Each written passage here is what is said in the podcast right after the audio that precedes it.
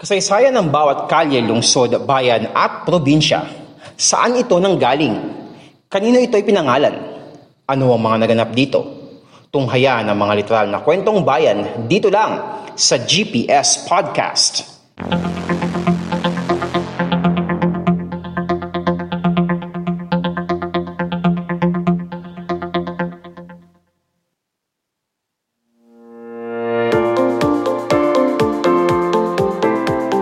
Ito ang podcast show na literal na kwentong bayan, ang GPS Podcast. Tayo po ngayon ay napapakinggan sa Spotify, Anchor, Pocket Cast, Google Podcast, Red Circle at sa Apple Podcast. At napapanood nyo rin po itong video na ito sa YouTube, sa Facebook, sa Instagram at sa TikTok. Kung kayo po ay nanonood sa ating YouTube channel na Podcast ni Mans, don't forget to subscribe and click the notification bell button para masundan nyo po yung mga susunod na episodes ng GPS Podcast. And kung nanonood naman po kayo sa ating Facebook, Instagram at TikTok account na Podcast ni Mans, please follow it. Sa buwan na ito mga kapodcast ay dadayo ulit tayo sa ibang bansa. Pero katulad sa ating anniversary special na Europeanas, pag na pinag-usapan natin noon that time yung mga mga lugar sa Europa na may comparison sa mga lugar dito sa Pilipinas. But this time, ang ating destination ay sa isang bansa sa silangang Asia na kung saan ito ay binansagang Land of the Morning Calm at ito ang bansang pinagmulan ng mga paborito nating K-pop at K-drama. So tayo ngayon para sa serye na ito ay dadayo sa bansang South Korea. And para dito sa ating unang episode mga kapodcast, ating kikilalanin ang lungsod ng Busan bilang summer capital ng South Korea. At ano naman ang comparison nito sa isang lugar dito sa Pilipinas.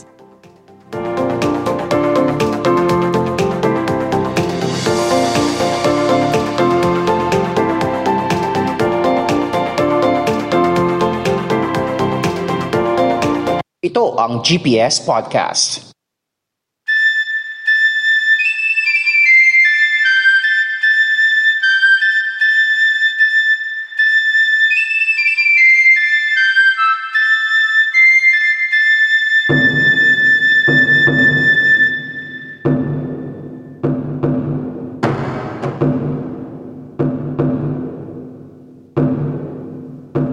Bago na nating pag-usapan ang Busan bilang summer capital, ay pag-usapan muna natin ang syudad mismo ng Busan na isa sa pangunahing lungsod na matatagpuan sa southeastern part ng bansang South Korea. Ito ang pinakadulo sa katimugan ng Korean Peninsula. Malapit ang Busan sa Korea Strait ang tatawiring dagat patungo sa kalapit nitong isla ng Tsushima na 49.5 kilometers ang layo mula sa Busan at bahagi na yon ng bansang Japan. Mula sa kabisera ng South Korea na Seoul, dalawat kalahating oras ang biyahe sakay ng tren para marating ang Busan. At yung specific na train na sinasakyan papuntang Busan is yung KTX or yung Korean Train Express na parang ito yating feature na train, tama ba? Yung feature na train sa movie na Train to Busan. Yung ang bida doon ay si Gong Yu. Tuloy tayo. Ang Busan ay may lawak na 770.04 square kilometers and as of January 2020, nasa 3,349,016 ang kabuwang populasyon ng Busan. Ang ikalawa sa pinakamataong lungsod sa buong South Korea kasunod ng Seoul. Nadadaanan ang Busan ng Nakdong River, ang pinakamahabang ilog sa South Korea. Noong kasagsagan ng Korean War, isa ang Busan sa dalawang lungsod sa South Korea na hindi nakubkob ng puwersa ng mga taga North Korea, kabilang na ang lungsod ng Daegu. Ayon sa Korean Times, Humigit kumulang kalahating milyon ang lumikas patungong Busan noong 1951. At dahil kontrolado ng mga taga South Korea ang Busan, ito munang nagsilbing kabisera ng itinatag na Republic of Korea. Taong 1963 nang humiwalay sa probinsya ng South Gyeongsang ang Busan upang maging isang Chikalshi o kung sa Ingles ay directly governed city. Ito ay isang lungsod na kontrolado ng national government. Taong 1983 nang ilipat ang kapitolyo ng probinsya ng South Gyeongsang sa Changwon mula sa Busan at noong 1995 ay naging isang Gwangyokshi o metropolitan city ang Busan. Ang Busan ang sentro ng ekonomiya, kultura at edukasyon ng southeastern part ng South Korea. Bahagi rin ang lungsod na ito ng tinatawag na Southeast Economic Zone kasama ang lungsod rin ng Ulsan at ang probinsya ng South Gyeongsang. Ah, yun ang mga bahagi nun ng Southeast Economic Zone. Ito ang pinakamalaking industrial area sa buong South Korea. So ang ulitin ko, ang kabilang doon ay ang Busan, ang Ulsan at ang probinsya ng South Gyeongsang. Sa Busan matatagpuan ang pinakamalaking pantalan sa buong South Korea at ika-anim sa pinakaabalang pantalan sa buong mundo, ang Port of Busan. Sa Busan idinaos ang Asia-Pacific Economic Cooperation o APEC Summit noong 2005. Dito rin ginanap ang Asian Games at ang ilan sa mga laro ng FIFA World Cup noong 2002. Noong 2014 naman ay isinama ang Busan sa listahan ng UNESCO Creative Cities Network bilang City of Film. Ilan kasi sa mga tinangkilik na Korean movies ay sinut sa Busan. Ilan sa mga dinarayang tourist spots sa Busan ay ang Nampo-dong na isang commercial at shopping area sa Busan. Ang Kumjong Mountain na dinarayo ng libo-libong mga hikers tuwing weekend. Ang Daejongdae kung saan matatanaw mo ang buong view ng Korea Street at may dinarayo doon na parola or lighthouse. Ang Yongdusan Park kung saan naman matatagpuan ang Busan Tower na may taas na 120 feet. Ang Hedong Yonggung Temple, isang Buddhist temple na itinayo noong 1736 at may view rin dito ng Korea Strait. Ang Gwangan Bridge na may habang 7.42 kilometers at ito ang ikalawa sa pinakamahabang tulay sa South Korea kasunod ng Incheon Bridge na may habang 21.38 kilometers. Ang Huingyol Culture Village na itinayo noong lumikas sa Busan ang daang libong refugees noong Korean War.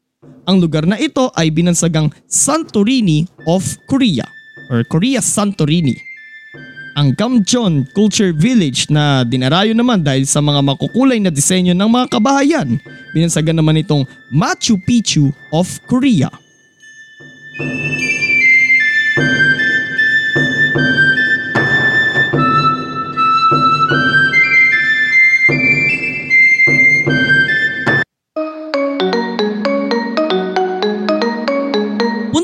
Tayo mga kapodcast sa tanong na bakit tinawag na Summer Capital of South Korea ang Busan at ano ang maihalin tulad na lugar dito sa Pilipinas? So ito yung sagot sa tanong nito. Dahil sa lokasyon ng Busan na nasa katimugang bahagi ng South Korea which is nasa lower altitude siya, dinarayo ng mga turista ang pitong mga beaches ng lungsod ang Guangali Beach, ang Dadepo Beach, Songdo Beach, Songjong Beach, Haeundae Beach, Ilguang Beach at Imnang Beach. Tuwing summer season, laging naitatala ng Busan ang kanilang average temperature na mula 21.4 hanggang 27.2 degrees Celsius. Sa Pilipinas, ang Baguio City ang puntahan ng mga turistang gustong takasan ang init ng syudad tuwing summer season. Yan naman binansagang summer capital of the Philippines ang Baguio na nagtatala naman on average ng mula 15.6 hanggang 25.3 degrees Celsius. Bukod pa riyan ang taas ng altitude ng lungsod.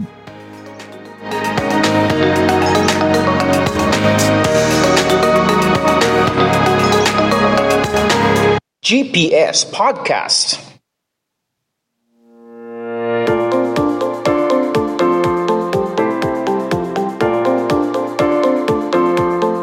Additional fact lang mga kapodcast, bukod pa sa Baguio City, ilan pa sa mga dinarayong lugar sa Pilipinas tuwing summer season ay ang Tagaytay, eto hindi kayo maniniwala dito, Marawi City sa Lanao del Sur at ang Malaybalay City sa probinsya ng Bukidnon.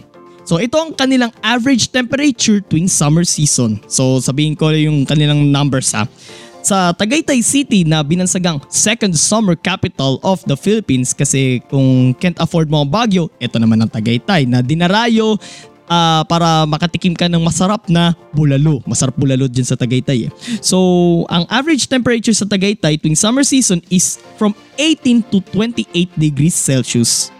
Sa Marawi City naman sa Lanao del Sur na binansagang summer capital of the South ay nagtatala ito ng average temperature na 18.5 to 29 degrees Celsius. Take note ulit, tuwing summer season.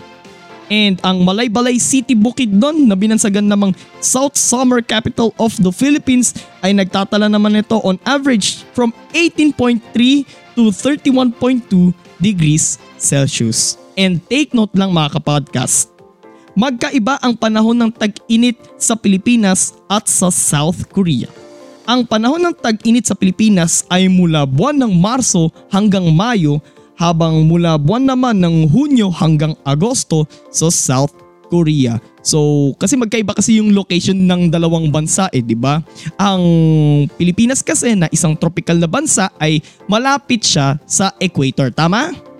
And ang South Korea naman ay nasa northern hemisphere naman siya kung kaya't uh, ganun, sa ganung panahon nangyayari yung panahon ng tag-init doon sa bansang South Korea. And after nun, pagdating ng buwan ng Setyembre, ito naman yung panahon ng taglagas o yung uh, yung fall season na saan parang transition na ito papunta sa winter season sa South Korea and maging sa iba pang mga bansa sa Northern Hemisphere. And para sa ikalawang episode natin dito sa ating South Korea special dito sa GPS Podcast, nasa Busan pa rin tayo pero kikilalanin naman natin ito bilang seafood capital ng South Korea. And ano namang probinsya dito sa Pilipinas ang binansagang seafood capital? Hmm, mukhang another mukbang na naman ito no? sa fact on track. Uh, uh, food topic tayo tungkol sa mga isda, di ba? Yung naging topic natin doon. So parang unti-unti na tayong nagiging foodcast.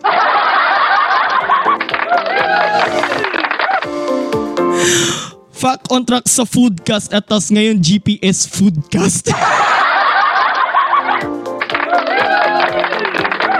Tigilan natin tong kakornia na to. Okay, so yun lang naman yung topic natin ngayon mga kapodcast. Ang Busan bilang summer capital ng South Korea and ang Baguio, to be specific, Baguio City lang ang binansagang summer capital of the Philippines. Yung nabanggit natin parang additional fact lang ito. 'Di ba? And kung nagustuhan niyo po yung episode natin ngayon mga kapodcast, like, comment, share, and subscribe sa ating YouTube channel na Podcast ni Mans. And don't forget to click the notification bell button. And also sundan niyo rin po ang Fact Track sa podcast at GPS Podcast sa ating mga audio platforms. And sundan nyo rin po ang, Fact on Track, ang Facebook, Instagram at TikTok account ng Podcast ni Mans.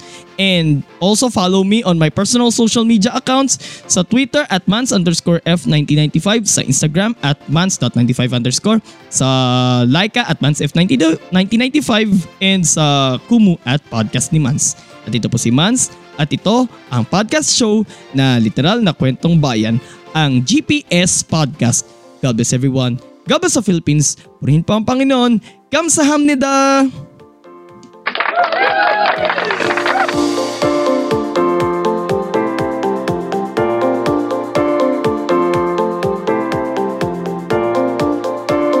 At yan ang isa na namang makabuluhang kwentuhan dito lang sa GPS Podcast. Pakinggan ang GPS Podcast sa Spotify, Anchor, Google Podcast, Apple Podcast, Red Circle, at Pocket Cast. At mag-subscribe sa podcast ni Mans sa Facebook, Instagram, Twitter, YouTube, Kumu, Laika, at TikTok. Walang chismisan, kwentuhan lang.